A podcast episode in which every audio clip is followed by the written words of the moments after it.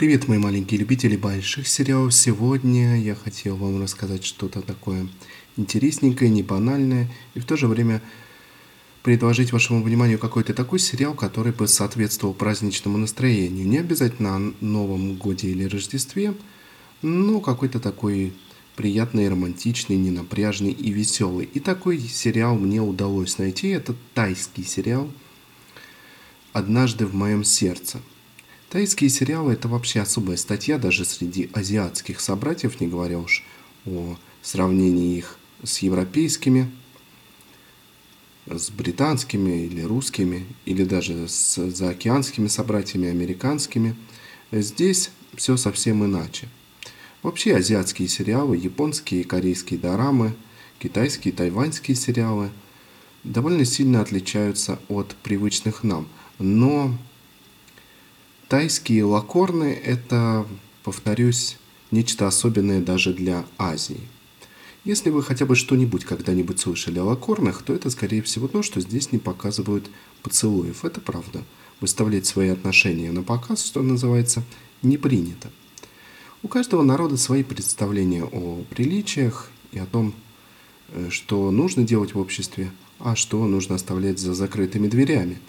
Но интересно другое – Одним из типичных поворотов сюжета Лакорна является насилие различного рода, в том числе и сексуальное. То есть изнасилование показать в принципе можно, а поцелуй нельзя. Ну, загадочная тайская душа, чего уж тут сказать. На самом деле, это не единственное отличие Лакорны от даже азиатских собратьев, от Дарам о которых речь, я думаю, у нас еще впереди. Так вот, здесь герои сопровождаются нередко подобной героям комиксов некоторой музыкой. Особенно отрицательные герои обычно выходят под такую тревожную музыку и корчат такие рожи, что сразу понятно, вот сейчас сделает гадость. Сразу простому народу, как говорят сами тайцы, должно быть понятно, кто хороший, а кто плохой. Для этого же самого и эмоции в тайских сериалах преувеличены, причем даже тогда, когда этого вроде бы и не требуется. Играют актеры не только глазами и лицом, но и голосом. То есть по нашим понятиям европейским зачастую персонажи просто кричат друг на друга, причем, повторюсь, в ситуациях, которые ну, такого уж накала не предполагают вроде бы.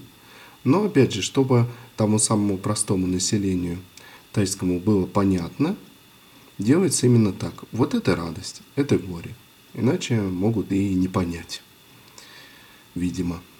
И притом сериалы очень популярные, смотрят их всюду, смотрят их дома, прежде всего, конечно, смотрят их, собираясь в компании, смотрят их даже на рабочих местах.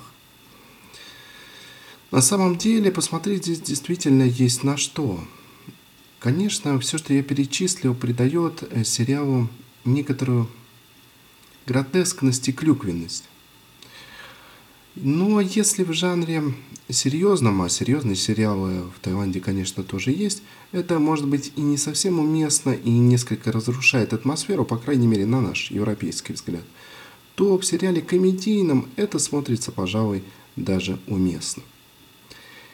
Итак, девушка ведет свою колонку в журнале все у нее, в общем-то, хорошо, она готовится к свадьбе, но тем или иным образом кольцо оказывается на пальце у другой, а наша героиня остается одна со своим разбитым сердцем и разрушенными замками в облаках.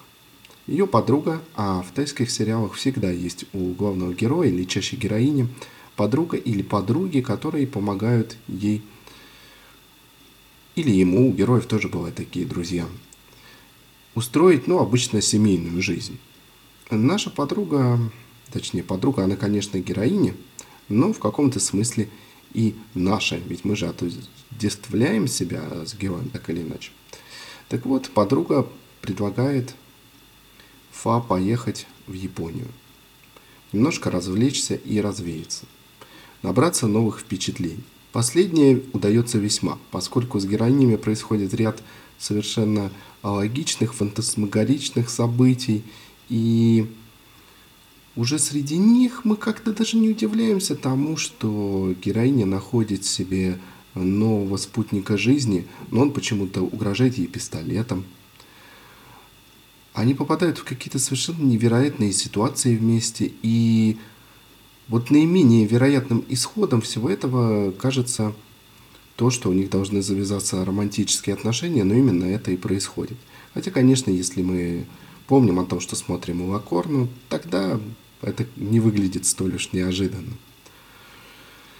В общем-то, несмотря на всю свою особенку, сериал все же довольно типичный и в США, и в Британии, и даже в России. Есть немало таких приятных, ненапряжных, романтических комедий, которые прекрасно подходят для постпраздничного времени.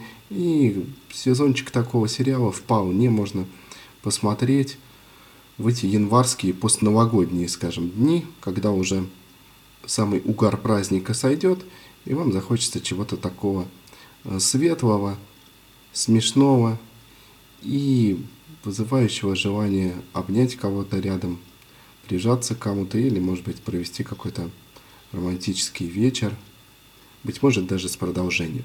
Но это я уже, пожалуй, немного увлекся. Здесь мы все же говорим о сериалах, и я сегодня в меру своих сил рассказал вам о тайском сериале «Однажды в моем сердце». Надеюсь, что в вашем сердце найдется место этому сериалу. Поздравляю всех вас с наступившими и наступающими. И особый привет шлю моим друзьям из подкаста «Сериальный час», без которых меня бы здесь, что называется, не стояло. Особый привет Денису Альшанову, Оле Бойко и Наде Старшиной и всем-всем-всем, кто имеет отношение к сериальному часу. Вам особо теплые поздравления и флюиды добра от меня. Ну и, конечно же, всех слушателей, всех, кто задает вопросы.